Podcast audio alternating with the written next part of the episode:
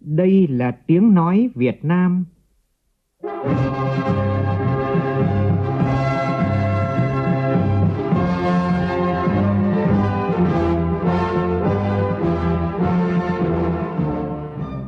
là tiếng nói Việt Nam, phát thanh từ Hà Nội, thủ đô nước Cộng hòa xã hội chủ nghĩa Việt Nam.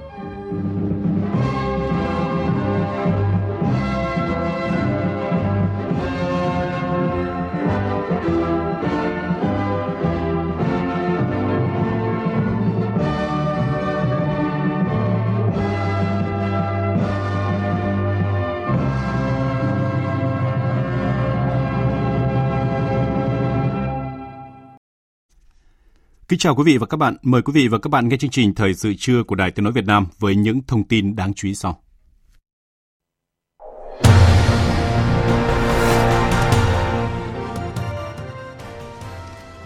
Chủ tịch nước Nguyễn Xuân Phúc hội đàm với Bí thư thứ nhất Ban chấp hành Trung Đảng Cộng sản Cuba, Chủ tịch Hội đồng Nhà nước và Hội đồng Bộ trưởng Cộng hòa Cuba Miguel Díaz-Canel.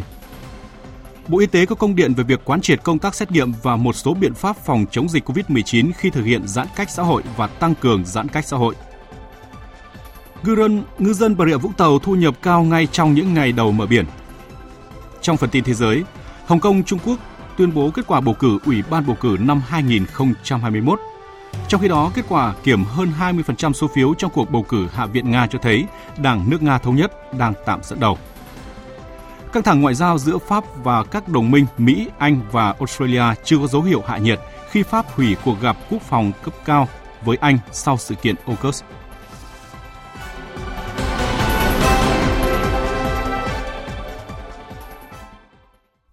Bây giờ là nội dung chi tiết. Sáng sớm nay theo giờ Việt Nam, tại Cung Cách mạng thủ đô La Habana, Bí thư thứ nhất Ban chấp hành Trung Đảng Cộng sản Cuba, Chủ tịch nước Cộng hòa Cuba Miguel Díaz-Canel đã chủ trì lễ đón trọng thể Chủ tịch nước Nguyễn Xuân Phúc dẫn đầu đoàn cấp cao Việt Nam thăm chính thức Cuba. Phóng viên Vũ Dũng đưa tin. Tại Cung Cách mạng, Chủ tịch Cuba Miguel Díaz-Canel đón nhiệt liệt chào mừng Chủ tịch nước Nguyễn Xuân Phúc dẫn đầu đoàn đại biểu cấp cao Việt Nam thăm chính thức Cuba.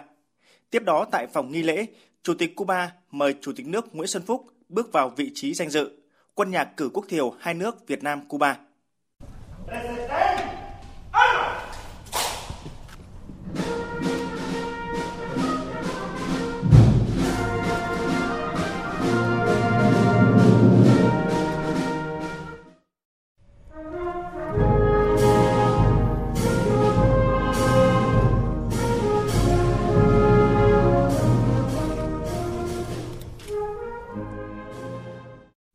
Sau quân nhạc cử quốc thiều, đội trưởng đội danh dự chào và mời Chủ tịch nước Nguyễn Xuân Phúc duyệt đội danh dự. Sau phần nghi lễ, Chủ tịch nước Nguyễn Xuân Phúc và Chủ tịch nước Cuba Miguel Díaz-Canel giới thiệu đoàn đại biểu của mỗi nước. Kết thúc lễ đón, hai chủ tịch dẫn đầu đoàn cấp cao hai nước tiến hành hội đàm. Với tầm quan trọng đặc biệt của chuyến thăm, Đài truyền hình Cuba đã tường thuật trực tiếp lễ đón trọng thể Chủ tịch nước Nguyễn Xuân Phúc thăm chính thức Cuba. Sau lễ đón chính thức, Chủ tịch nước Nguyễn Xuân Phúc và Bí thư thứ nhất Ban chấp hành Trung ương Đảng Cộng sản Cuba, Chủ tịch nước Cộng hòa Cuba Miguel Díaz-Canel dẫn đầu đoàn đại biểu cấp cao hai nước tiến hành hội đàm. Về phía Việt Nam, có Ủy viên Bộ Chính trị, Trưởng ban Nội chính Trung ương Phan Đình Trạc cùng tham dự. Hai nhà lãnh đạo vui mừng nhận thấy quan hệ hợp tác hữu nghị truyền thống đặc biệt thời gian vừa qua tiếp tục đạt được những bước phát triển mới và tích cực trên tất cả các lĩnh vực. Quan hệ chính trị, ngoại giao tốt đẹp, đoàn kết gắn bó, tin cậy giữa hai nước tiếp tục phát triển mạnh mẽ bất chấp khó khăn, duy trì thường xuyên và linh hoạt đối thoại chính trị ở cấp cao nhất cũng như các hoạt động ngoại giao quốc hội, ngoại giao nhân dân. Quan hệ kinh tế thương mại đầu tư tiếp tục được duy trì và mở rộng trong một số lĩnh vực bất chấp khó khăn do tác động của đại dịch COVID-19. Ngày càng có nhiều doanh nghiệp Việt Nam quan tâm đầu tư vào Cuba. Hợp tác nông nghiệp và an ninh lương thực được duy trì với các dự án hợp tác phát triển lúa gạo, cà phê, ngô, nuôi trồng thủy sản. Hợp tác trên các lĩnh vực văn hóa, giáo dục, khoa học công nghệ tiếp tục được hai bên quan tâm thực hiện. Hợp tác an ninh quốc phòng tiếp tục phát triển thực chất trên tinh thần tin cậy giữa những người đồng chí anh em. Chủ tịch nước Nguyễn Xuân Phúc và Chủ tịch Miguel Díaz-Canel nhất trí thời gian tới, hai bên cần tiếp tục tăng cường quan hệ chính trị qua việc trao đổi đoàn các cấp, duy trì thường xuyên, linh hoạt, nâng cao hiệu quả các cơ chế hợp tác, bao gồm hội thảo lý luận giữa hai đảng, Ủy ban Liên Chính phủ, tham khảo chính trị giữa hai bộ ngoại giao, đối thoại chính sách giữa hai bộ quốc phòng. Hai bên phối hợp triển khai hiệu quả hiệp định thương mại mới, khai thác tối đa các ưu đãi của hiệp định, nâng cao kim ngạch thương mại hai chiều lên mức tương xứng với tiềm năng và quan hệ chính trị tốt đẹp giữa hai nước. Chủ tịch nước Nguyễn Xuân Phúc mong muốn Cuba quan tâm tạo điều kiện thuận lợi cho các doanh nghiệp Việt Nam đầu tư vào Cuba, đặc biệt là trong các ngành sản xuất hàng tiêu dùng, xuất khẩu lương thực, thủy sản và năng lượng tái tạo. Hai bên tiếp tục trao đổi cụ thể hóa các tiềm năng hợp tác về y tế thành các chương trình hợp tác cụ thể để phục vụ việc chăm sóc sức khỏe nhân dân. Hai bên tạo điều kiện thuận lợi, phối hợp chặt chẽ, triển khai hiệu quả các dự án phát triển sản xuất lúa gạo, ngô, cà phê, nuôi trồng thủy sản tại Cuba hướng tới mục tiêu Cuba tự túc được lương thực, tiếp tục quan tâm thúc đẩy hợp tác giữa hai nước trên các lĩnh vực văn hóa, khoa học công nghệ, thể thao, du lịch, đào tạo, vân vân. Nhân dịp này, Chủ tịch nước Nguyễn Xuân Phúc chân thành cảm ơn các đồng chí lãnh đạo cấp cao, Bộ Y tế và ngành sinh dược của Cuba, dù chưa hoàn thành tiêm chủng trong nước nhưng đã chia sẻ và dành ưu tiên cao nhất để cung ứng chuyển giao công nghệ sản xuất vaccine phòng COVID-19 của Cuba cho Việt Nam. Đây là một minh chứng sinh động cho sự ủng hộ kịp thời mà Cuba luôn dành cho Việt Nam, như câu nói của lãnh tụ Fidel Castro. Vì Việt Nam, Cuba sẵn sàng hiến dâng cả máu của mình. Hai bên đánh giá cao việc hai nước đã duy trì hợp tác chặt chẽ và ủng hộ lẫn nhau tại các tổ chức quốc tế và diễn đàn đa phương, nhất là tại Liên Hợp Quốc và phong trào không liên kết nhằm bảo vệ quyền và lợi ích chính đáng, cũng như nâng cao uy tín và vị thế của mỗi nước đồng thời đóng góp tích cực vào cuộc đấu tranh chung vì hòa bình, ổn định, hợp tác và phát triển ở hai khu vực và trên thế giới. Trao đổi về các vấn đề quốc tế và khu vực cùng quan tâm, hai bên khẳng định ủng hộ lập trường giải quyết các tranh chấp bằng các biện pháp hòa bình trên cơ sở tôn trọng luật pháp quốc tế. Nhân dịp này, Chủ tịch nước Nguyễn Xuân Phúc thay mặt Đảng, Nhà nước và nhân dân Việt Nam thông báo quyết định tặng nhân dân Cuba anh em món quà 5.000 tấn gạo và một số trang thiết bị y tế một số bộ ngành cũng đã có quà thiết thực tặng bộ ngành đối tác Cuba, trong đó có 1.000 tấn gạo của các doanh nghiệp, ngành xây dựng, 100 tấn ngô lai giống của Bộ Quốc phòng, một số trang thiết bị y tế, phương tiện tin học, phần mềm tin học của một số bộ ngành khác. Chủ tịch nước Nguyễn Xuân Phúc trân trọng mời Chủ tịch Miguel Díaz-Canel sớm trở lại thăm Việt Nam. Tiếp đó, hai nhà lãnh đạo đã chứng kiến lễ ký kết một số văn kiện hợp tác giữa hai nước gồm kế hoạch hành động triển khai chương trình nghị sự kinh tế trung hạn giai đoạn 2021-2025 giữa hai bộ trưởng đồng chủ trì Ủy ban Liên chính phủ hai nước. Bản ghi nhớ hợp tác trong lĩnh vực y tế giữa hai bộ y tế. Kế hoạch thực hiện dự án hỗ trợ ngành nuôi trồng thủy sản Cuba giai đoạn 3 giữa Bộ Nông nghiệp và Phát triển Nông thôn Việt Nam và Bộ Công nghiệp Thực phẩm Cuba. Chương trình hợp tác giai đoạn 2022-2023 giữa hai bộ tư pháp bản ghi nhớ về kế hoạch hợp tác trong lĩnh vực an ninh mạng giữa Bộ Thông tin và Truyền thông Việt Nam và Bộ Truyền thông Cuba. Lãnh đạo hai nước cũng đã hoan nghênh việc ký kết một số thỏa thuận bản ghi nhớ của doanh nghiệp trong lĩnh vực năng lượng và du lịch. Hai bên cũng đã ra tuyên bố chung của hai nước nhân chuyến thăm chính thức Cuba của Chủ tịch nước Nguyễn Xuân Phúc.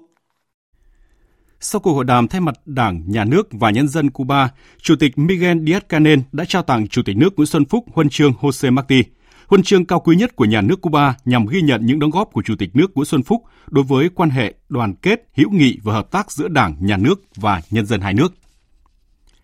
Trước đó tối qua theo giờ Việt Nam tại thủ đô La Habana, Chủ tịch nước Nguyễn Xuân Phúc đã hội kiến với Thủ tướng Cuba Manuel Marcelo Cruz và lãnh đạo nhiều bộ ngành Cuba. Tại cuộc hội kiến, Chủ tịch nước Nguyễn Xuân Phúc bày tỏ vui mừng được tới thăm đất nước Cuba tươi đẹp và đánh giá cao việc Cuba tiếp tục bảo vệ vững chắc những thành quả cách mạng, đạt những thành tựu mới về mọi mặt, triển khai hiệu quả đường lối, cập nhật hóa mô hình kinh tế xã hội trên con đường xây dựng đất nước Cuba xã hội chủ nghĩa. Chúc mừng Thủ tướng Manuel Marrero Cruz được tín nhiệm bầu làm Ủy viên Bộ Chính trị Ban chấp hành Trung ương Đảng Cộng sản Cuba sau khi Đại hội Đảng Cộng sản Cuba lần thứ 8 đã thành công tốt đẹp.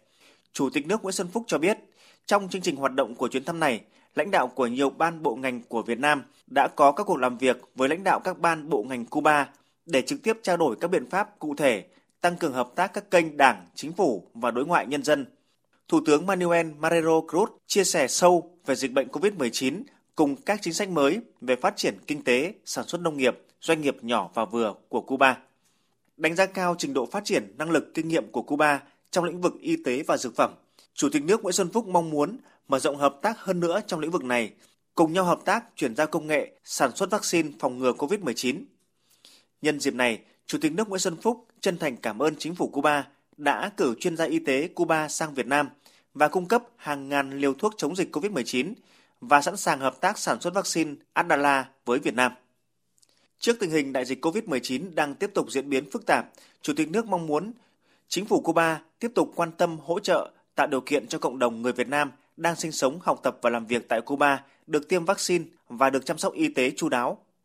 Kết thúc cuộc hội kiến, Chủ tịch nước Nguyễn Xuân Phúc đã trao tặng cuốn sách Fidel Castro Ruz, nhà cách mạng quốc tế vĩ đại cho Thủ tướng Manuel Marrero Cruz. Nhân dịp này, Chủ tịch nước Nguyễn Xuân Phúc cũng mời Thủ tướng Manuel Marrero Cruz sớm thăm Việt Nam.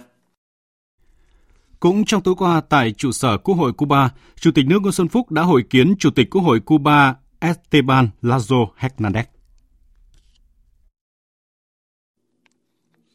Bày tỏ vui mừng được gặp lại Chủ tịch Quốc hội Esteban Lazo Hernandez trong chuyến thăm chính thức Cuba lần đầu tiên. Chủ tịch nước Nguyễn Xuân Phúc cho biết, chuyến thăm của đoàn đại biểu cấp cao Đảng, Nhà nước Việt Nam là nhằm thắt chặt tình đoàn kết gắn bó, ủng hộ mạnh mẽ giữa hai nước và tăng cường quan hệ hợp tác toàn diện, hỗ trợ lẫn nhau, thể hiện tình cảm chân thành, trong sáng, luôn sát cánh bên nhau trong mọi hoàn cảnh. Đảng, Nhà nước, Quốc hội và nhân dân Việt Nam mong muốn tiếp tục phát triển hơn nữa mối quan hệ mẫu mực Việt Nam-Cuba trên tất cả các lĩnh vực đã được Chủ tịch Hồ Chí Minh, lãnh tụ Fidel và nhiều thế hệ hai nước dày công xây dựng. Hai nhà lãnh đạo đánh giá quan hệ hai nước trong thời gian vừa qua tiếp tục có những bước phát triển tích cực. Hai bên duy trì thường xuyên các cuộc trao đổi cấp cao, hoạt động của các cơ chế hợp tác song phương và hỗ trợ lẫn nhau đối phó với dịch bệnh COVID-19 rất chặt chẽ, thể hiện tình cảm đoàn kết gắn bó, tương trợ lẫn nhau. Hai trưởng đoàn đại biểu cấp cao Quốc hội hai nước cũng vừa có cuộc gặp bên lề hội nghị các chủ tịch Quốc hội thế giới lần thứ năm tại Áo.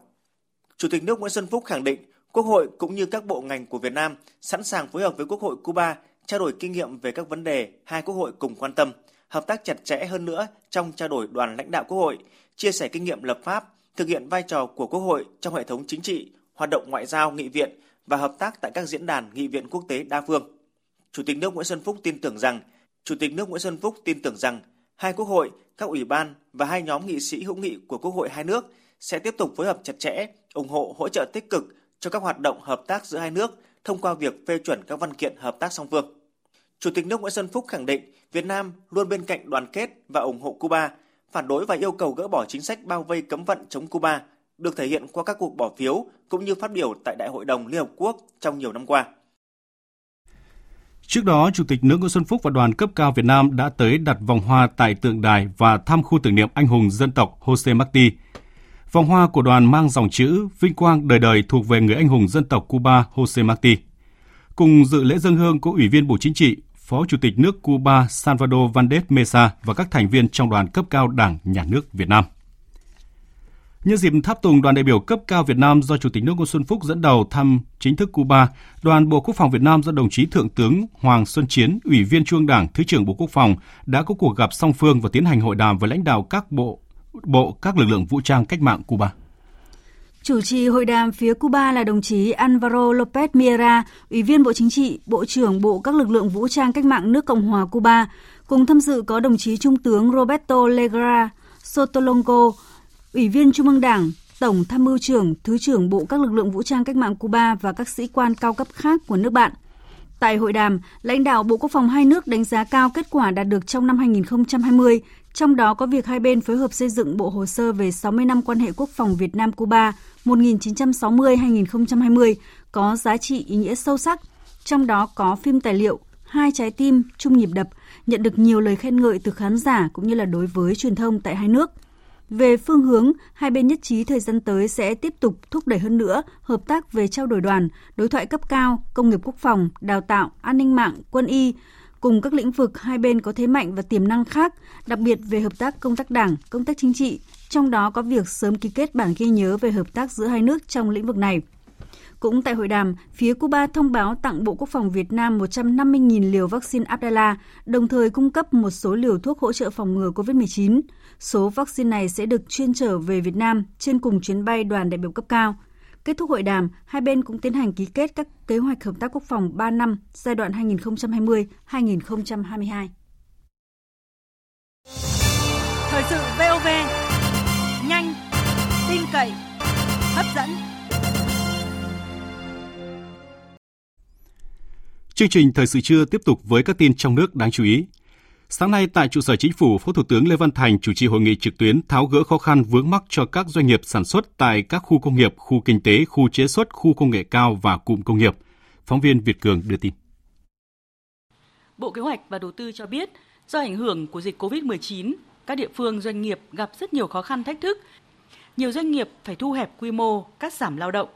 Điều này gây khó khăn rất lớn cho việc tìm kiếm nguồn lao động trở lại của các doanh nghiệp khi phục hồi sản xuất sau dịch bệnh. Đặc biệt là đối với các ngành nghề yêu cầu lao động tay nghề cao như là điện tử, cơ khí, dệt may. Các doanh nghiệp FDI còn gặp khó khăn với vấn đề nhập cảnh và việc gia hạn hoặc cấp giấy phép lao động cho chuyên gia người nước ngoài. Về các giải pháp trong thời gian tới, bà Nguyễn Thị Bích Ngọc, Thứ trưởng Bộ Kế hoạch và Đầu tư cho biết. Thứ nhất là thực hiện việc phòng chống dịch COVID-19 linh động hiệu quả, tạo điều kiện để cho doanh nghiệp duy trì ổn định hoạt động sản xuất kinh doanh. Trong cái thời gian tới, cái chính sách cách ly cũng phải thực hiện linh hoạt hiệu quả theo cái hướng là gọn, mềm và nhỏ cái thứ hai là đảm bảo lưu thông hàng hóa thông suốt hiệu quả, khắc phục chuỗi cung ứng, chuỗi giá trị bị gián đoạn. Thứ ba là hỗ trợ cắt giảm chi phí, tháo gỡ khó khăn về dòng tiền cho doanh nghiệp, cho cơ sở sản xuất kinh doanh. Thứ tư là tháo gỡ khó khăn về lao động, nhất là chuyên gia nước ngoài nhập cảnh vào Việt Nam. Kết luận cuộc họp, Phó Thủ tướng Chính phủ Lê Văn Thành đề nghị các doanh nghiệp chủ động xây dựng phương án phục hồi sản xuất, bảo đảm an toàn cho người lao động trong phòng chống dịch từ khâu sản xuất đến lưu thông, phối hợp với các địa phương để thống nhất kế hoạch tiêm phòng cho công nhân, thực hiện xét nghiệm định kỳ theo quy định, bảo đảm không có F0 trong sản xuất, chịu trách nhiệm trước địa phương không để xảy ra ổ dịch trong sản xuất. Đồng thời yêu cầu Bộ Y tế cần có kế hoạch cụ thể phân bổ vaccine về các địa phương có các khu cụm công nghiệp, hướng dẫn các giải pháp phòng chống dịch, bảo đảm an toàn tuyệt đối cho người lao động. Thành phố Hồ Chí Minh dự kiến sẽ tiến hành hỗ trợ đợt 3 cho người dân gặp khó khăn vì dịch COVID-19 từ ngày 22 tháng 9 đến ngày 4 tháng 10. Ngoài ra, thành phố sẽ không hồi tố lại gói đợt 1 và 2. Danh sách người được hỗ trợ sẽ được niêm yết công khai tại trụ sở Ủy ban nhân dân phường xã. Tin của phóng viên Minh Thắm thường trú tại thành phố Hồ Chí Minh. Do việc kéo dài giãn cách xã hội đến cuối tháng 9 nên thành phố Hồ Chí Minh chủ trương có thêm gói hỗ trợ đợt 3 cho những người dân có hoàn cảnh khó khăn do ảnh hưởng của dịch Covid-19. Mức dự chi là 1 triệu đồng một người. Ông Lê Minh Tấn, Giám đốc Sở Lao động Thương binh Xã hội thành phố Hồ Chí Minh cho biết, so với gói đợt 1 và đợt 2 thì gói hỗ trợ đợt 3 này mở rộng độ phủ hơn với 4 nhóm đối tượng thụ hưởng, bao gồm cả thường trú, tạm trú và lưu trú. Tuy nhiên, ông Tấn lưu ý sẽ có ba nhóm không thuộc đối tượng chi hỗ trợ. Thứ nhất là những người đang hưởng lương hưu, đang hưởng trợ cấp mất sức lao động. Thứ hai là những người đang được đóng bảo hiểm xã hội, được các doanh nghiệp chi trả lương đến tháng 8 năm 2021. Thứ ba là những người đang lưu trú tạm trong các khu nhà trọ cao cấp, khu lưu trú cao cấp hoặc thuê nhà cá nhân để ở. Lý do là các nhóm này được đánh giá vẫn có cuộc sống tạm ổn hơn so với các đối tượng khác và hiện tại ngân sách của thành phố Hồ Chí Minh khá eo hẹp nên cần cân nhắc ưu tiên hỗ trợ cho những người thật sự khó khăn. Về cách thức tiến hành, sau khi ghi nhận nhiều phản ánh về bất cập trong công tác lập danh sách đợt 1 và 2 do một số địa phương đã giao khoán hoàn toàn cho tổ trưởng tổ dân phố, trưởng ấp, trưởng khu phố thì gói hỗ trợ đợt 3 này, Sở Lao động Thương binh Xã hội thành phố Hồ Chí Minh đã hướng dẫn và yêu cầu các quận, huyện và thành phố Thủ Đức phải thành lập tổ công tác để thực hiện. Ông Lê Minh Tấn, Giám đốc Sở Lao động Thương binh Xã hội thành phố Hồ Chí Minh nhấn mạnh. Chi hỗ trợ là trong những cái xóm nghèo trước, trong những cái khu vực mà bà con rất là bức xúc khó khăn để đảm bảo an dân. Nhưng lần này là không hầu tố, ai không có tên trong gói 1, gói 2 thì chỉ là bổ sung thực hiện gói ba thôi chứ không hồ tố quanh lại hỗ trợ của bọn có hai. Đây là một cái chính sách đặc thù của thành phố do đại dịch. Thành ra bà con cũng nên chia sẻ cái này đối với cái ngân sách thành phố.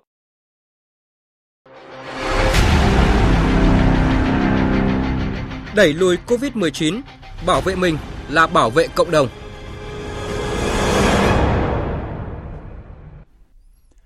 Tiếp tục với những thông tin về dịch COVID-19. Bộ Y tế vừa có công điện về việc quán triệt công tác xét nghiệm và một số biện pháp phòng chống dịch COVID-19 khi thực hiện giãn cách xã hội và tăng cường giãn cách xã hội. Bộ Y tế đề nghị Ban chỉ đạo phòng chống dịch các tỉnh, thành phố quyết định việc nới lỏng giãn cách xã hội theo nguyên tắc thực hiện có lộ trình và hạ dần cấp độ nguy cơ từng bước chắc chắn. Tại các địa bàn vùng nguy cơ là vùng vàng và bình thường mới là vùng xanh, thực hiện việc xét nghiệm với các nhóm nguy cơ, các địa điểm nguy cơ để kịp thời điều chỉnh phù hợp các biện pháp phòng chống dịch. Bộ Y tế đề nghị các địa phương tập trung lực lượng lấy mẫu cho các địa bàn nguy cơ rất cao, nguy cơ cao, chia nhỏ điểm lấy mẫu, tổ chức nhiều đội lấy mẫu. Việc lấy mẫu xét nghiệm kháng nguyên nhanh có thể thực hiện bởi tình nguyện viên hoặc người dân. Tin từ Sở Y tế Hà Nội, từ 18 giờ chiều qua đến 6 giờ sáng nay, trên địa bàn thành phố ghi nhận 3 ca dương tính với virus SARS-CoV-2 tại quận Hoàng Mai, có 1 ca, quận Đống Đa 2 ca. Đáng lưu ý là 1 ca ghi nhận tại cộng đồng thuộc chùm sàng lọc ho sốt thuộc quận Hoàng Mai. Các bệnh này là phụ nữ ở trung cư Đồng Phát, phường Vĩnh Hưng, làm nghề kinh doanh tự do. Hàng ngày người phụ nữ này đi chợ mua đồ ăn tại chợ và siêu thị gần nhà. Hôm nay, Trung tâm Y tế thành phố Thủ Dầu Một, tỉnh Bình Dương đang phối hợp với Ủy ban nhân dân phường Phú Cường khoanh vùng truy vết xử lý chùm ca bệnh 73F0 chưa rõ nguồn lây vừa được phát hiện tại địa phương. Tin của Thiên Lý, phóng viên thường trú tại thành phố Hồ Chí Minh. Khi tiến hành lấy mẫu xét nghiệm diện rộng cho người dân tại tổ 4 và tổ 15 khu phố 1 với khoảng 630 người, ngành y tế phát hiện có 73 ca dương tính với SARS-CoV-2. Tất cả các ca bệnh này đều chưa xác định được nguồn lây. Là phường trung tâm của thành phố Thủ Dầu Một và có chợ Thủ Dầu Một, nơi hoạt động trong suốt thời gian qua. Khi thành phố Thủ Dầu Một được công bố vùng xanh, thì phường Phú Cường cũng được đánh giá cao trong công tác phòng chống dịch. Do đó, thông tin phát hiện chùm 73 ca F0 trên địa bàn phường Phú Cường khiến nhiều người dân bất ngờ – theo ghi nhận của phóng viên Đài Tiếng Nói Việt Nam VOV, sau một tuần thành phố Thủ Dầu Một nới lỏng giãn cách, từ ngày 10 tháng 9, người dân ra đường rất đông, một số người chủ quan không đeo khẩu trang. Hiện nay, thành phố Thủ Dầu Một đang yêu cầu các phường kiểm soát chặt hơn nữa việc người dân ra đường không có lý do chính đáng, xử lý nghiêm trường hợp tụ tập đông người và không đeo khẩu trang nơi công cộng để tránh dịch bệnh bùng phát trở lại tỉnh Bắc Ninh vừa quyết định thực hiện các biện pháp chống dịch COVID-19 trong trạng thái bình thường mới, cho phép các cơ sở kinh doanh dịch vụ trên địa bàn tỉnh được mở cửa hoạt động trở lại, trừ các dịch vụ như là quán bar, vũ trường, karaoke, trò chơi điện tử. Các dịch vụ ăn uống trong nhà phải đảm bảo an toàn dịch và đóng cửa trước 22 giờ hàng ngày. Tỉnh Bắc Ninh yêu cầu người dân không ra ngoài từ 22 giờ đến 4 giờ sáng hôm sau, trừ các trường hợp được địa phương cho phép. Ủy ban nhân dân tỉnh Đồng Nai vừa ban hành văn bản về việc tăng cường kiểm soát việc tham gia lưu thông di chuyển giữa các vùng trong trạng thái bình thường mới từ 0 giờ sáng nay. Tin của phóng viên thường trú tại thành phố Hồ Chí Minh. Tại các vùng xanh, tỉnh Đồng Nai áp dụng các chỉ thị khác nhau phụ thuộc vào tỷ lệ tiêm vaccine phòng COVID-19 cho người từ 18 tuổi trở lên. Cụ thể, áp dụng chỉ thị 15 với vùng có tỷ lệ tiêm dưới 60%, áp dụng chỉ thị 19 với vùng có tỷ lệ tiêm từ 60% đến 70%, còn vùng có tỷ lệ tiêm trên 70% thì áp dụng trạng thái bình thường mới. Người dân lưu thông, tham gia các hoạt động xã hội đều phải tiêm đủ liều vaccine hoặc ít nhất sau 14 ngày khi đã tiêm một mũi. Ủy ban nhân dân cấp xã quản lý việc đi lại của người dân giữa các xã vùng xanh và trong nội bộ xã. Ủy ban nhân dân cấp huyện, thành phố quản lý việc đi lại của người dân giữa các huyện, thành phố vùng xanh.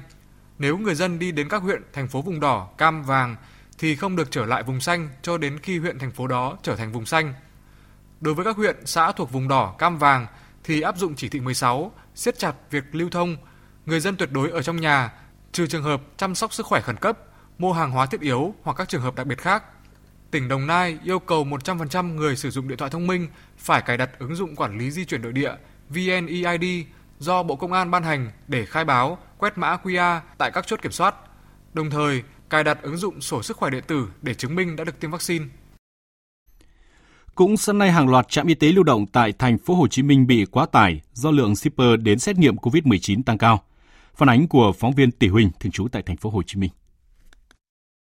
Trước cổng trường mầm non Vàng Anh trên đường Quang Trung, quận Gò Vấp, sáng sớm nay, hàng trăm nhân viên giao hàng thuộc các hãng xe công nghệ, đơn vị chuyển phát nhanh, rồng rắn chờ đăng ký lấy mẫu xét nghiệm. Dòng người xếp hàng kéo dài hàng trăm mét, nhiều người cho biết họ có mặt tại điểm xét nghiệm này từ 4 giờ sáng để chờ lấy mẫu, nhưng đến 8 giờ sáng nay vẫn phải tiếp tục chờ đợi. Anh Hoàng Minh Sơn, một shipper thường xuyên xét nghiệm tại trạm y tế lưu động trường mầm non Vàng Anh cho biết, những hôm trước ở đây khá thưa thớt, nhưng hôm nay thì xếp hàng dài lê thề. Mấy ngày trước là 7 giờ anh ra test, đến khoảng tầm 8 giờ là anh xong. Còn bây giờ là 5 giờ sáng anh đi rồi, đến giờ anh chưa xong. Rất là sợ, rất là nguy hiểm. Tại nhiều khi đứng, mình đâu biết anh em á, có người này người nọ cũng đâu biết đâu đúng không? Rồi như lây chéo qua lại nhau rồi lúc đó còn mệt mỏi nữa bị là bị bệnh cái là coi như là đứt đứt đoạn nữa Tương tự, tại trạm y tế lưu động phường Linh Trung, thành phố Thủ Đức, hàng trăm shipper đứng ngồi tràn ra đường trước khu vực xét nghiệm, dù nhân viên y tế liên tục phát loa nhắc nhở yêu cầu giữ khoảng cách.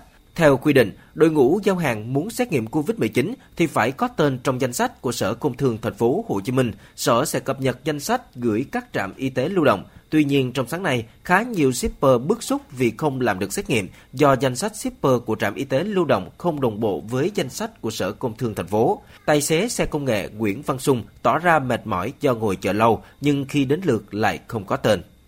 À, sáng nay tôi đến từ lúc 5 giờ rưỡi sáng đó nhưng mà chờ tới tới giờ là 8 giờ mấy rồi thì giờ test không có tên trên danh sách trên phường nên không được test. Tôi à, đăng ký cách đây 7 ngày rồi à, và đã có tên trên sở công thương à, cách đây 3 ngày rồi nhưng mà giờ ra phường thì không có tên đăng ký. Mong là công ty công ty Grab hoặc là phường hỗ trợ cho chúng tôi được đăng ký test trên phường để được ra chạy để kiếm sống được phép hoạt động liên quận huyện cộng với số lượng shipper đăng ký tăng lên gấp 5 lần là nguyên nhân khiến các trạm y tế lưu động tại thành phố Hồ Chí Minh bị quá tải trong khâu xét nghiệm COVID-19.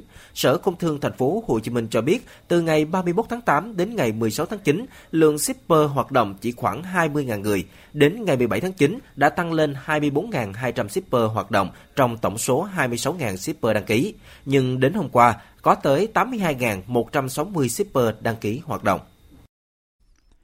Tại Bà Rịa Vũng Tàu, sau hơn 2 tháng giãn cách xã hội, trong hai ngày hôm qua và hôm nay, ngư dân hành nghề thuyền thúng ở thị trấn Phước Hải, huyện Đất Đỏ đã được ra khơi đánh bắt. Trong chuyến biển đầu tiên, nhiều ngư dân vỡ hòa niềm vui khi có được thu nhập hàng triệu đồng. Hàng trăm ngư dân hành nghề thuyền thúng ở thị trấn Phước Hải, huyện Đất Đỏ, tỉnh Bà Rịa Vũng Tàu nô nức ra khơi sau hơn 60 ngày giãn cách xã hội để phòng chống dịch COVID-19. Đây cũng là địa phương đầu tiên của tỉnh Bà Rịa Vũng Tàu cho phép ngư dân được đánh bắt gần bờ theo hướng dẫn của địa phương. Từ 4 giờ sáng, thúng mái được người dân kéo ra biển, mỗi thúng từ 2 đến 4 người thả lưới đánh cá ngay gần bờ. Vài tiếng sau, từng tớp thuyền nói đuôi nhau trở về chở đầy tôm cá. Ông Phước, ngư dân thị trấn Phước Tỉnh, huyện Đất Đỏ chia sẻ, gắn bó với biển bao năm trời, nên suốt hai tháng không thể xuống biển khiến ai cũng buồn bã, Ngày đầu tiên mở biển, ông Phước thu về 3 triệu đồng. Vậy là có thu nhập sau nhiều ngày phải nằm nhà vì giãn cách. 3 giờ dậy ba giữ đi, có đưa biển khỏe phắn cô gừ. Một tạ, cái mai á, 30 ngàn kiếm, tạ 3 triệu. Ông Thân, một ngư dân hành nghề thuyền thúng ở Phước Hải thì cho biết, mấy ngày qua, ông và ngư dân trong vùng rất tháo hức, chỉ mong đến ngày được đưa thúng xuống biển ra khơi. Chính quyền cho ra khơi, ngư dân ở đây rất vui mừng. Hôm nay, sau hơn 3 giờ ra khơi, Ông Thân quay về với niềm vui trúng đầy cả tôm. Từ ở địa phương thì hết dịch. Anh em bà con ta mừng tranh thủ ta đi làm. Đi là tầm 4 giờ 4 giờ mấy à? Đi rồi không biết cái này tùy theo mình hơi mình gặp nhiều. Đó vậy à? Anh em người ta mừng á ta mới quay lại biển là ta tranh thủ ta đi làm thôi. Đất Đỏ là một trong bốn huyện vùng xanh của tỉnh Bà Rịa Vũng Tàu.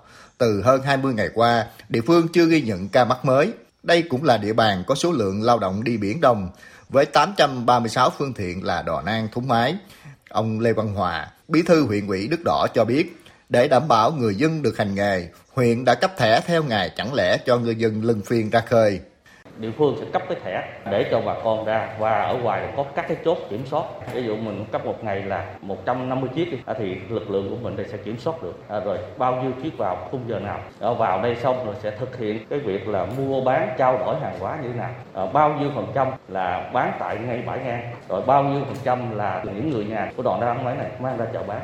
Nhằm tạo điều kiện cho 100% ngư dân được ra khơi huyện Đất Đỏ bố trí luân phiên 50% tổng số phương tiện được xuất bến trong ngày. Các ngư dân đánh bắt bằng thuyền thúng phải cam kết chỉ hoạt động trong ngày theo thời gian đăng ký. Còn bây giờ là thông tin thời tiết đáng chú ý chiều và đêm nay.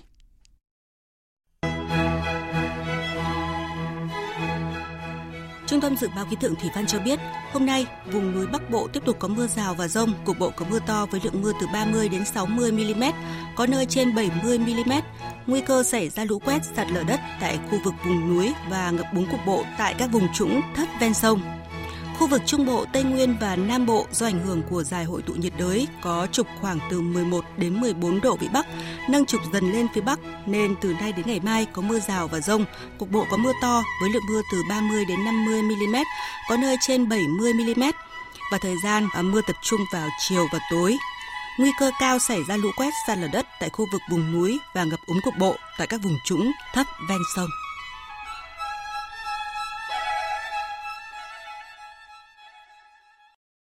Xin được chuyển sang phần tin thế giới.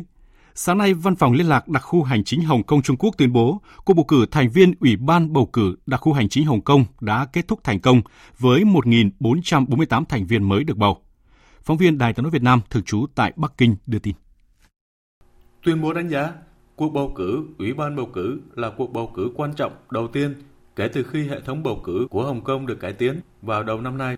Chính quyền đặc khu đã tổ chức bầu cử theo đúng quy định của pháp luật – theo người phát ngôn Văn phòng các vấn đề Hồng Kông và Macau của Quốc vụ viện Trung Quốc, cuộc bầu cử lần này thực hiện nguyên tắc người yêu nước quản lý Hồng Kông và thể hiện tính ưu việt tiến bộ của hệ thống bầu cử mới là một bước tiến quan trọng trên con đường phát triển dân chủ mang đặc điểm Hồng Kông.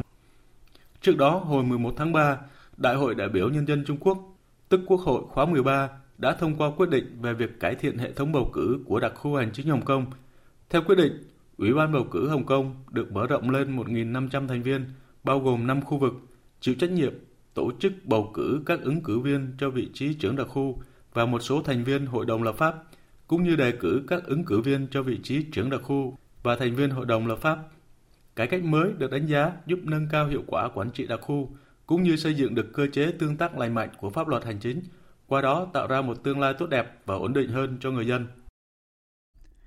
Kết quả kiểm tra hơn 20% số phiếu trong cuộc bầu cử Hạ viện hay còn gọi là Duma quốc gia Nga cho thấy Đảng nước Nga Thống nhất đang tạm dẫn đầu. Phóng viên Anh Tú thường trú tại Liên bang Nga đưa tin. Theo Ủy ban bầu cử Trung ương Nga, sau khi xử lý hơn 20% số phiếu trong cuộc bầu cử vào Duma quốc gia, Đảng nước Nga Thống nhất đang dẫn đầu với 42,92% phiếu bầu, Đảng Cộng sản Liên bang Nga đạt 23,04%, Đảng Dân Chủ Tự do 8,77%, nước Nga Công bằng vì sự thật với 7,14% và những người mới nhận được 6,87% phiếu bầu. Theo Ủy ban bầu cử Trung ương Nga, trong ngày bầu cử cuối cùng, trang web của Ủy ban này đã bị tấn công mạnh mẽ, chủ yếu từ Mỹ. Các nhà ngoại giao Nga đã chuyển giao cho phía Mỹ các tài liệu chứng minh sự can thiệp vào cuộc bầu cử Duma quốc gia. Chủ tịch Hội đồng Liên bang Nga Valentina Matvienko tin rằng các cuộc bầu cử vừa diễn ra đã chứng minh tính hiệu lực và hiệu quả của luật bầu cử Nga. Theo bà, các cuộc bầu cử được tổ chức tại Liên bang Nga là dân chủ, minh bạch và hợp pháp. Bà lưu ý rằng không có vi phạm nghiêm trọng nào có thể ảnh hưởng đến việc thể hiện ý chí của công dân trong cuộc bầu cử vào Duma quốc gia.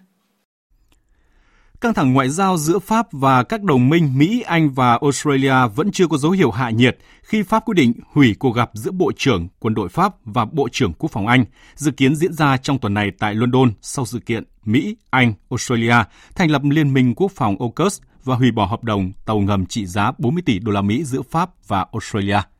Phóng viên Quang Dũng thường trú Đài tiếng nói Việt Nam tại Pháp đưa tin. Cuộc gặp giữa Bộ trưởng Quân đội Pháp bà Florence Parly và Bộ trưởng Quốc phòng Anh ông Ben Wallace dự định được tổ chức trong tuần này tại thủ đô London và là một trong các hoạt động nằm trong cuộc họp Hội đồng Anh-Pháp. Tuy nhiên, Nhật báo uy tín người bảo vệ của Anh dẫn lời ông Peter Ricketts, cựu cố vấn an ninh quốc gia của Anh và là đồng chủ tịch của cuộc họp hội đồng, cho biết cuộc gặp giữa ông Ben Wallace và bà Florence Parly đã được rời sang một thời gian khác. Việc hủy cuộc gặp này là quyết định của phía Pháp và được xem là phản ứng tiếp theo mà Pháp đưa ra đối với sự kiện liên minh AUKUS giữa Mỹ, Anh và Australia ra mắt vào tuần trước và việc Australia hủy bỏ hợp đồng đóng 12 tàu ngầm mới đã ký với Pháp để chuyển sang nhận các tàu ngầm mang động cơ hạt nhân do Mỹ và Anh cung cấp. Trong tối ngày 19 tháng 9, hai đại sứ Pháp tại Mỹ và Australia đã về đến Paris và được đích thân Tổng thống Pháp Emmanuel Macron triệu kiến đến phủ Tổng thống để tham vấn. Đến thời điểm hiện tại, ông Macron vẫn chưa hề lên tiếng về căng thẳng ngoại giao hiện nay. Tuy nhiên, trước sức ép từ nhiều đảng phái, Tổng thống Pháp dự định sẽ có các tuyên bố chính thức ngay đầu tuần này. Trong lúc này, Australia vẫn bảo vệ quyết định hủy bỏ thỏa thuận mua tàu ngầm với Pháp, trong khi Mỹ và Anh đang cố gắng mọi cách để xoa dịu đồng minh. Tổng hợp của biên tập viên Đình Nam. Trên đường tới New York, Mỹ, Thủ tướng Anh Boris Johnson hôm qua nhấn mạnh Anh rất tự hào về mối quan hệ với Pháp, khẳng định mối quan hệ này là không thay đổi. Theo Thủ tướng Johnson, Anh và Pháp đang phối hợp triển khai những hoạt động quân sự chung ở Mali và các quốc gia Baltic, cũng như hợp tác trong chương trình thử nghiệm hạt nhân mô phỏng. Giống như Anh, Mỹ cũng đang cố gắng tìm cách hạ nhiệt căng thẳng với Pháp sau khi nắm tay trên thỏa thuận quân sự giá trị. Tổng thống Mỹ Joe Biden đã đề xuất một cuộc điện đàm với người đồng cấp Pháp Emmanuel Macron trong vài ngày tới. Trước đó, phía Mỹ đã bày tỏ lấy làm tiếc về quyết định triệu hồi đại sứ của Pháp, đồng thời khẳng định vẫn luôn đặt lợi ích cao nhất trong mối quan hệ với Pháp. Bộ Ngoại giao Australia cũng khẳng định luôn coi trọng mối quan hệ với Pháp, mong muốn tiếp tục hợp tác với Pháp trong các vấn đề khác dựa trên những giá trị lợi ích chung. Tuy nhiên, Thủ tướng nước này Scott Morrison hôm qua vẫn khẳng định ông không hối tiếc về quyết định đã hủy bỏ thỏa thuận tàu ngầm với Pháp vì đó là lợi ích quốc gia. Tôi hiểu sự thất vọng của Pháp, nhưng Australia như các quốc gia có chủ quyền phải luôn đưa ra các quyết định vì lợi ích quốc gia. Tôi không bao giờ hối hận về quyết định đã đặt lợi ích quốc gia của Australia lên hàng đầu. Một thông tin quốc tế đáng chú ý khác đó là Trung Quốc vừa chính thức xin gia nhập Hiệp định Đối tác Kinh tế Xuyên Thái Bình Dương, gọi tắt là CPTPP, trong bối cảnh Mỹ liên tục đưa ra các sáng kiến an ninh mới nhằm thúc đẩy liên minh quân sự tại khu vực chiến lược Ấn Độ Dương-Thái Bình Dương. Sau Hiệp định Đối tác Kinh tế Toàn diện khu vực RCEP, CPTPP là bước đi tiếp theo của Trung Quốc nhằm cạnh tranh ảnh hưởng trên khía cạnh kinh tế, vốn được cho là điểm yếu của Mỹ trong khu vực. Tuy nhiên, đường vào CPTPP của Trung Quốc cũng được đánh giá là không hề dễ dàng. Biên tập viên Phạm Hà thông tin. Trung Quốc đã nhiều lần đề cập khả năng gia nhập Hiệp định Đối tác Xuyên Thái Bình Dương CPTPP, nhưng thông báo chính thức được đưa ra sau khi Mỹ thành lập Liên minh quân sự ba bên cùng Australia và Anh. Trả lời câu hỏi của phóng viên về quyết định của Trung Quốc có liên quan đến những bước đi gần đây của Mỹ hay không, người phát ngôn Bộ Ngoại giao Trung Quốc Triệu Lập Kiên khẳng định. Việc Trung Quốc xin gia nhập Hiệp định Đối tác Kinh tế Xuyên Thái Bình Dương hoàn toàn không liên quan đến thỏa thuận ba bên Mỹ, Australia và Anh. Tôi muốn nhấn mạnh rằng Trung Quốc là một bên ủng hộ tự do hóa và thuận lợi hóa thương mại và là một bên tham gia quan trọng trong hợp tác và hội nhập kinh tế ở khu vực châu Á Thái Bình Dương. Việc Trung Quốc chính thức xin gia nhập Hiệp định Đối tác Kinh tế Xuyên Thái Bình Dương một lần nữa thể hiện quyết tâm vững chắc của Trung Quốc trong việc mở rộng và mở cửa cũng như thúc đẩy hợp tác kinh tế khu vực. Theo cơ chế hoạt động của CPTPP, mọi quyết định về thêm bớt nước tham gia phải có sự đồng thuận của toàn bộ thành viên. Trong tuyên bố mới nhất, Australia phản đối việc Trung Quốc gia nhập CPTPP, trừ khi Trung Quốc chấm dứt các hành động áp thuế lên hàng hóa xuất khẩu của nước này. Không chỉ mâu thuẫn với lợi ích một số thành viên, chính sách kinh tế thương mại của Trung Quốc cũng được cho là không tương thích với hiệp định. Các ứng cử viên đang tham gia vào cuộc đua chủ tịch Đảng cầm quyền tự do Nhật Bản đều tỏ ra thận trọng đối với quyết định của Trung Quốc. Ứng cử viên Fumio Kishida nhận định. Điều quan trọng là liệu Trung Quốc có sẵn sàng thực hiện các quy tắc tiêu chuẩn cao mà hiệp định đặt ra hay không. Chúng ta cần phải xem xét vấn đề này thật cẩn thận. Hiện có hai quốc gia thành viên chính thức xin gia nhập CPTPP. Tuy nhiên, nộp đơn trước Trung Quốc chỉ vài tháng, nhưng con đường để nước Anh bước chân vào CPTPP đang rộng mở hơn nhiều. Thưa quý vị và các bạn, Liên Hợp Quốc từng mô tả trẻ em là những nạn nhân thầm lặng của cuộc khủng hoảng do COVID-19 khi các em không thể đến trường, không thể gặp gỡ bạn bè và thậm chí còn bị mất người thân do dịch bệnh. Mang thế giới bên ngoài đến với trẻ em chính là thông điệp mà Quỹ Nhi đồng Liên Hợp Quốc đang thực hiện thông qua sáng kiến Đọc Thế giới, Read the World. Sáng kiến đã nhận được sự hưởng ứng tức tích cực của nhiều thành phần trong xã hội, từ các doanh nghiệp, các nhà khoa học đến những ngôi sao giải trí hàng đầu – và điều quan trọng hơn cả là sáng kiến đã mang lại cho trẻ em trên khắp thế giới một món ăn tinh thần tuyệt vời giữa mùa dịch bệnh. Biên tập viên Thu Hoài tổng hợp thông tin.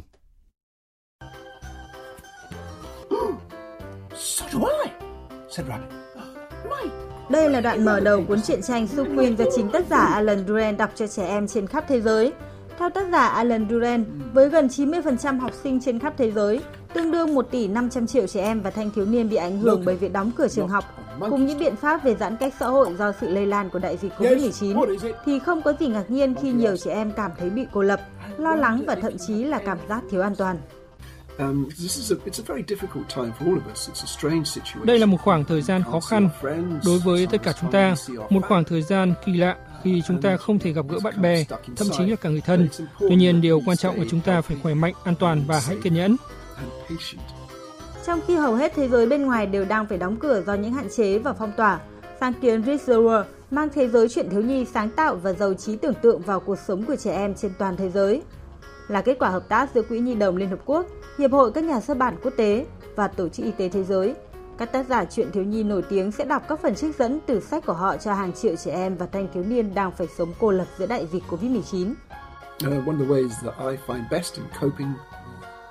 Đây là một sáng kiến tuyệt vời. Đọc sách là một trong những cách tốt nhất để chung sống tốt với thực tại, lại rất tốt cho hoạt động trí não, giúp phát huy trí tưởng tượng của trẻ.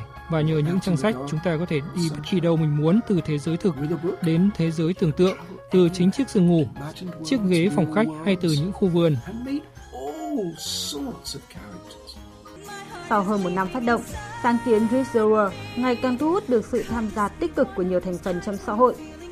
Và trong thời điểm khó khăn như hiện nay, những cuốn sách mà cha mẹ đọc cùng con hay từ những người nổi tiếng từ các tình nguyện viên sẽ giúp tạo tâm lý lạc quan và kích thích niềm đam mê đọc sách của các em.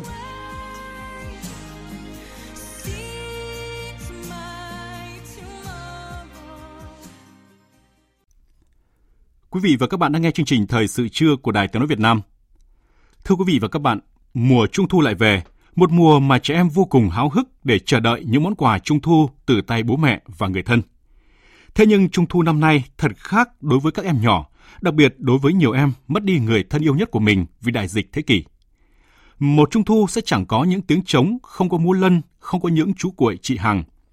Trong mất mát, các em nhỏ lại có được mùa Trung Thu ấm áp, sáng lên tình yêu thương với nhiều hoạt động chăm lo của toàn xã hội. Bình luận của biên tập viên Thanh Trường.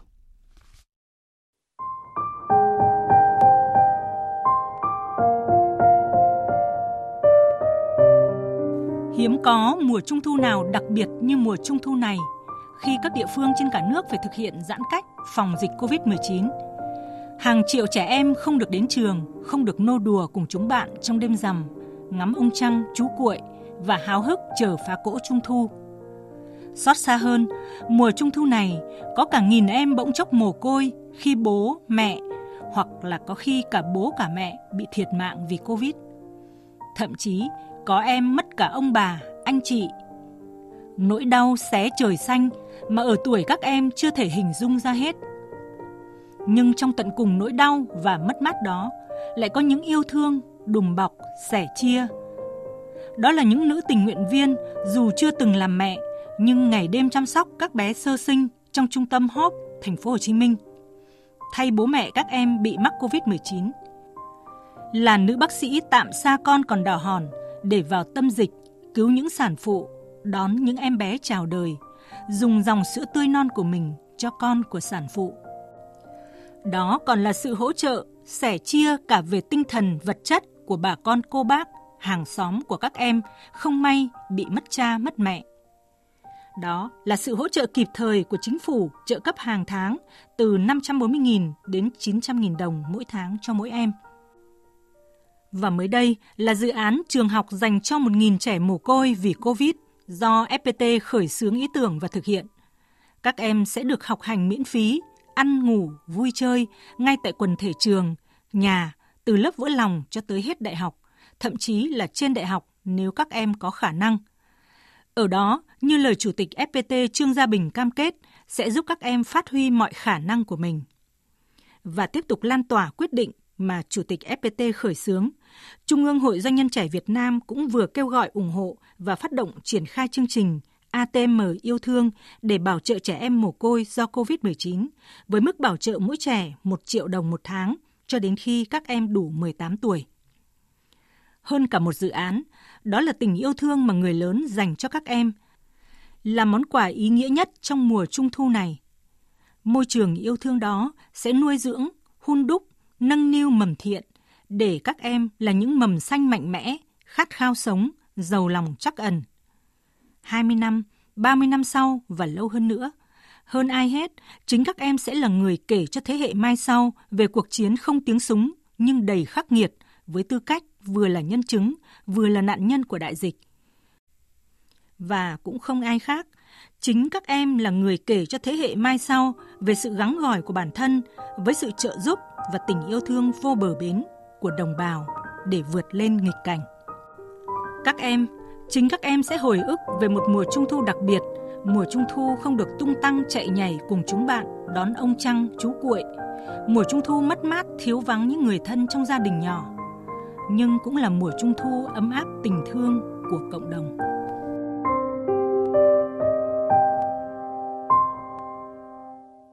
Tiếp tục chương trình là trang tin đầu tư tài chính và bản tin thể thao. Trang tin đầu tư tài chính. Thưa quý vị và các bạn, tỷ giá trung tâm, tỷ giá tham khảo của đa số các ngân hàng thương mại tăng so với cuối tuần qua. Thị trường chứng khoán VN Index vượt 1.360 điểm. Ngân hàng thêm hỗ trợ doanh nghiệp mùa dịch bệnh COVID-19. Chậm mở cửa, cơ hội đầu tư sẽ không quay lại Việt Nam. Đó là những thông tin có trong trang tin đầu tư tài chính hôm nay. Sau đây là nội dung chi tiết. Hôm nay, Ngân hàng Nhà nước công bố tỷ giá trung tâm của đồng Việt Nam với đồng đô la Mỹ ở mức 23.132 đồng Việt Nam đổi 1 đô la Mỹ, tăng 13 đồng 1 đô la so với cuối tuần qua. Tỷ giá tham khảo tại Sở giao dịch Ngân hàng Nhà nước hiện mua vào ở mức 22.750 đồng 1 đô la Mỹ, không đổi và bán ra ở mức là 23.776 đồng 1 đô la Mỹ, tăng 13 đồng 1 đô la so với cuối tuần qua. Thưa quý vị và các bạn, còn trên thị trường chứng khoán sáng nay, hàng loạt cổ phiếu bứt phá từ đầu phiên, nhóm cổ phiếu ngân hàng chứng khoán đua nhau tăng giá mạnh, khiến thị trường chứng khoán sôi động. VN Index vượt 1.360 điểm. Kết thúc phiên giao dịch sáng nay, VN Index đạt 1.357,63 điểm, HNX Index đạt 359,5 điểm. Thưa quý vị và các bạn, thị trường chứng khoán vừa trải qua tuần cơ cấu danh mục của các quỹ hoán đổi danh mục, cũng như phiên đáo hạn phái sinh khá thành công khi VN Index đã vượt ngưỡng 1.350 điểm và đóng cửa ở mức cao nhất trong tuần qua. Vậy thị trường tuần giao dịch mới này theo xu hướng nào? Phóng viên Đài Tiếng nói Việt Nam có cuộc trao đổi với chuyên gia chứng khoán Lê Ngọc Nam, giám đốc phân tích tư vấn đầu tư công ty chứng khoán Tân Việt. Thưa ông, phiên cuối tuần qua thì giá trị khớp lệnh đạt gần 23.700 tỷ đồng, so với mức bình quân hơn 17.000 tỷ đồng những phiên trước đó là một tín hiệu khá tốt. Vậy à, với góc nhìn của chuyên gia chứng khoán thì theo ông, thị trường tuần mới này có điểm nhấn gì ạ? Trong tuần này thì cơ bản là thị trường hiện tại đang giao dịch với tâm lý thận trọng hơn, thanh khoản cũng thấp hơn so với tuần trước. Có một số các cổ phiếu ngân hàng đang tăng giá do có thông tin nới tín dụng đối với các ngân hàng này. Tuy vậy thì trạng thái để có thể khẳng định rằng cổ phiếu vua này có thể tiếp tục dẫn dắt thị trường thì chúng ta cũng chưa thực sự thấy rõ khi mà giao dịch của các cổ phiếu lớn như là Vietcombank, CTG, BIDV hay là Techcombank nó cũng ờ, chưa phải là có đà phục hồi thực sự rõ ràng. Vâng, dòng tiền thì vẫn tiếp tục sôi động ở nhóm cổ phiếu vừa và nhỏ. Ông đánh giá như thế nào về nhóm cổ phiếu được mệnh danh là vua trên sàn giao dịch ở thời điểm hiện tại? Đối với nhóm cổ phiếu ngân hàng trong 2-3 tháng trở lại đây chúng ta thấy có một số thông tin mà nhà đầu tư khá là chú ý. Đầu tiên là vấn đề à, nợ xấu. Nhà đầu tư thì lo ngại rằng diễn biến dịch Covid ngày càng phức tạp sẽ làm cho nợ xấu của ngân hàng khó đoán được Tuy nhiên sau khi có thông tư 14 về việc tiếp tục giãn hoãn nợ cho đến thời điểm gần đây là 31 tháng 8 thì có vẻ dòng ngân hàng cũng có những sự lắng dịu nhất định. Tuy nhiên thì về mặt giao dịch, nhóm cổ phiếu này vẫn đang trong cái trạng thái thanh khoản tương đối là kém. Tuy vậy cũng không phải có quá nhiều các ngân hàng mà giao dịch tệ. Do đó thì có vẻ thị trường vẫn đang kỳ vọng vào việc các ngân hàng này sẽ có những thông tin về kết quả kinh doanh trong tháng 10 sắp tới và trạng thái giao dịch đang tương đối là cầm chừng và rõ ràng là dòng tiền chưa quay trở lại nhóm cổ phiếu vua này thì à, thị trường vẫn đang giao dịch ở xung quanh ngưỡng là 1.320 cho đến 1.380 điểm. Do đó có lẽ rằng là từ giờ cho đến tháng 10 thì chúng ta vẫn có cái trạng thái giao dịch với VN Index xung quanh ngưỡng này. Thưa ông liên quan đến chuyển động cổ phiếu, trước những cảnh báo trên thị trường về các cổ phiếu có dấu hiệu đầu cơ, thao túng giá gây nhiều chú ý trong thời gian qua, quan điểm của ông về vấn đề này như thế nào?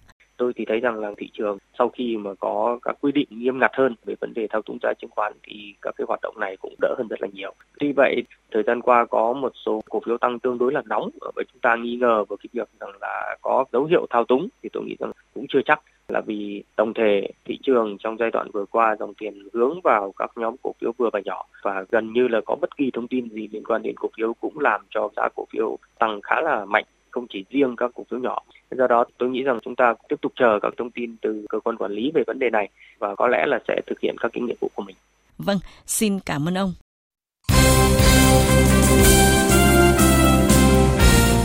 Thưa quý vị và các bạn, tối qua đội tuyển Futsal Việt Nam đã có màn trình diễn đầy cảm xúc để giành một điểm trước Cộng hòa Séc, qua đó đoạt vé vào vòng 1/8 World Cup Futsal 2021. Đội tuyển Futsal Việt Nam nhập cuộc với lối chơi phòng ngự thận trọng, trong khi đó, tuyển Futsal Cộng hòa Séc chủ động tấn công ngay từ đầu và có liên tiếp những pha dứt điểm. Vai trò của thủ môn Hồ Văn Ý một lần nữa được phát huy khi anh thi đấu tập trung và có những phản xạ xuất thần. Cuối hiệp 1, bất lợi về mặt nhân sự đến với đội tuyển Futsal Việt Nam khi Đức Tùng gặp chấn thương đáng tiếc. Những diễn biến kịch tính nhất của trận đấu đến ở cuối hiệp 2. Tuyển Futsal Việt Nam vươn lên dẫn trước nhờ công của Châu Đoàn Phát với một cú dứt điểm từ xa ấn tượng. Dù sau đó không lâu chúng ta đã bị gỡ hòa, nhưng các cầu thủ đã thi đấu kiên cường để giữ vững tỷ số một đều. Kết quả này đủ để tuyển Futsal Việt Nam đứng thứ ba bảng D và giành quyền vào vòng 1/8 với tư cách là một trong bốn đội xếp thứ ba có thành tích tốt nhất. Đây là lần thứ hai liên tiếp tuyển Futsal Việt Nam vượt qua vòng bảng của một kỳ World Cup. Sau trận đấu, cầu thủ Phạm Đức Hòa cho biết. Hiện tại thì Hòa cảm thấy rất là vui và hạnh phúc. Hôm nay thì Hòa được ờ, trọng trách là đeo chiếc băng đội trưởng thì ờ, ban đầu thì cũng rất là áp lực, ờ, trách nhiệm rất là lớn. Tuy nhiên thì khi mà vào trận thì mình cảm thấy thoải mái hơn. Từ đó mình dần dần mình lấy lại được cái tâm lý thoải mái và mình đã thi đấu tốt hơn rất là nhiều. Trong hai trận đấu vừa qua trước Panama và nhất là Cộng hòa Séc ngày hôm nay thì tinh thần của đội rất là tốt và rất là đoàn kết. Anh em đã cố gắng đồng lòng cùng nhau để giành được kết quả tốt nhất để dành tặng cho người hâm mộ Việt Nam cũng như là dành tặng cho những người thân yêu của mình. Còn thủ môn Hồ Văn Ý chia sẻ. Có kết quả hòa ngày hôm nay thì em có thấy rất là vui và giúp ờ, một phần nào đó cho đội tuyển lọt vào vòng ờ, 1-8 ờ, và lần đầu tiên em dự World Cup. Em cảm thấy rất tự hào và hãnh diện khi là con người Việt Nam à, khán giả cổ vũ rất nhiệt tình. À, đó là động lực để cho em và đồng đội thi đấu ngày hôm nay. Đối thủ của tuyển Futsal Việt Nam ở vòng 1/8 sẽ là đội tuyển Nga, đội đứng thứ nhất bảng B trong trận đấu diễn ra vào 22 giờ 30 phút ngày 22 tháng 9. Ngay sau khi trận đấu giữa đội tuyển Futsal Việt Nam và Cộng hòa Séc kết thúc, Chủ tịch Liên đoàn bóng đá Việt Nam VFF Lê Khánh Hải đã thay mặt thường trực ban chấp hành VFF gửi lời chúc mừng thành tích của đội tuyển và biểu dương tinh thần thi đấu kiên cường của các cầu thủ. Đặc biệt, VFF đã quyết định thưởng cho toàn đội 800 triệu đồng để động viên thầy trò huấn luyện viên Phạm Minh Giang Bên cạnh đó, Đài Tiếng Nói Việt Nam, đơn vị đồng hành cùng với VFF trong công tác tổ chức các giải Futsal quốc gia cũng thưởng cho đội tuyển 200 triệu đồng. Như vậy, tuyển Futsal Việt Nam đã nhận được số tiền thưởng lên đến 1 tỷ đồng sau khi tái lập chiến tích vào vòng 1/8 của FIFA Futsal World Cup. Cùng với Việt Nam, một đại diện khác của Đông Nam Á tại World Cup Futsal 2021 là Thái Lan cũng ghi danh vào vòng 1/8 sau khi đánh bại quần đảo Solomon với tỷ số 9-4 ở lượt cuối bảng C Thái Lan có điểm số đạt vé vớt tương đồng với Việt Nam nhưng có hiệu số phụ rất tốt là dương 2. Đây là lần thứ ba liên tiếp tuyển Futsal Thái Lan giành quyền vào vòng 1/8 vòng chung kết thế giới. Chiều qua, huấn luyện viên Park Hang-seo cùng cộng sự cho tuyển Việt Nam và đội tuyển U22 Việt Nam thi đấu nội bộ nhằm đánh giá phong độ của các cầu thủ. Trong trận đấu đầu tiên, đội tuyển Việt Nam đã thi đấu áp đảo và giành chiến thắng 3-2. Ngoài bàn thắng của Văn Toàn, một cầu thủ đang được kỳ vọng rất nhiều là Công Phượng cũng đã đánh dấu sự trở lại của mình bằng cú đúp Đội tuyển Việt Nam sẽ có khoảng 2 tuần tập luyện nữa để chuẩn bị cho trận gặp Trung Quốc vào ngày 7 tháng 10 và Oman vào ngày 12 tháng 10. Chuyển sang thông tin về giải Ngoại hạng Anh. Chelsea tiếp tục thi đấu thăng hoa tại Premier League khi có chiến thắng quan trọng 3-0 ngay trên sân của Tottenham ở trận cầu tâm điểm vòng 5. Thiago Silva, N'Golo Kante và Antonio Rudiger là những người lập công giúp The Blue có thêm 3 điểm trong cuộc đua đến ngôi vua mùa này. Chiến thắng đậm trước Tottenham giúp thầy trò huấn luyện viên Thomas Tuchel vươn lên cùng Liverpool nắm ngôi đầu bảng xếp hạng. Phát biểu sau chiến thắng, huấn luyện viên Thomas Tuchel thừa nhận không hài lòng với cách các học trò thể hiện trong hiệp 1, đồng thời nhấn mạnh Kante đã tạo ra sự khác biệt to lớn khi tung cầu thủ người Pháp vào sân ở hiệp 2. Cũng ở loạt trận này, Manchester United đã tìm lại niềm vui sau thất bại trên đất Thụy Sĩ ở Champions League bằng chiến thắng nhọc nhằn 2-1 trước West Ham. Ronaldo tiếp tục thi đấu ấn tượng để mở ra màn ngược dòng cho Quỷ Đỏ sau khi West Ham có bàn mở tỷ số của Berama ở phút 30. CR7 chính là người gỡ hòa một đều cho Manchester United ở phút 35 trước khi Jesse Lingard ghi bàn ấn định tỷ số 2-1 ở phút 89. Đáng chú ý trong chiến thắng của Manchester United, David De Gea là người góp công lớn nhất khi xuất sắc cản phá cú sút phạt 11m của Mark Noble ở phút 90 cộng 5. Chiến thắng này giúp Quỷ Đỏ cùng có 13 điểm như Chelsea và Liverpool nhưng đứng ở vị trí thứ ba do kém hiệu số bàn thắng bại. Dự báo thời tiết Phía Tây Bắc Bộ có mưa rào và rông rải rác, có nơi mưa vừa mưa to, gió nhẹ, nhiệt độ từ 22 đến 33 độ. Phía Đông Bắc Bộ có mưa rào và rông vài nơi, riêng vùng núi có mưa rào và rông rải rác, có nơi mưa vừa mưa to, gió Đông Nam cấp 2, cấp 3, nhiệt độ từ 23 đến 33 độ. Thanh Hóa đến Thừa Thiên Huế, chiều tối và tối có mưa rào và rải rác có rông, cục bộ có mưa to đến rất to, đêm có mưa rào và rông vài nơi, gió đông cấp 2, cấp 3, nhiệt độ từ 23 đến 32 độ. Khu vực từ Đà Nẵng đến Bình Thuận, chiều và tối có mưa rào và rải rác có rông, cục bộ có mưa to đến rất to, đêm có mưa rào và rông vài nơi, nhiệt độ từ 22 đến 32 độ.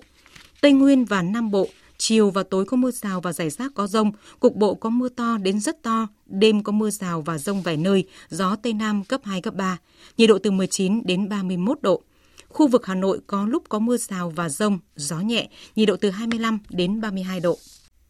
Dự báo thời tiết biển, Bắc Vịnh Bắc Bộ có mưa rào rải rác và có nơi có rông, gió Đông Nam cấp 3, cấp 4, đêm gió nhẹ.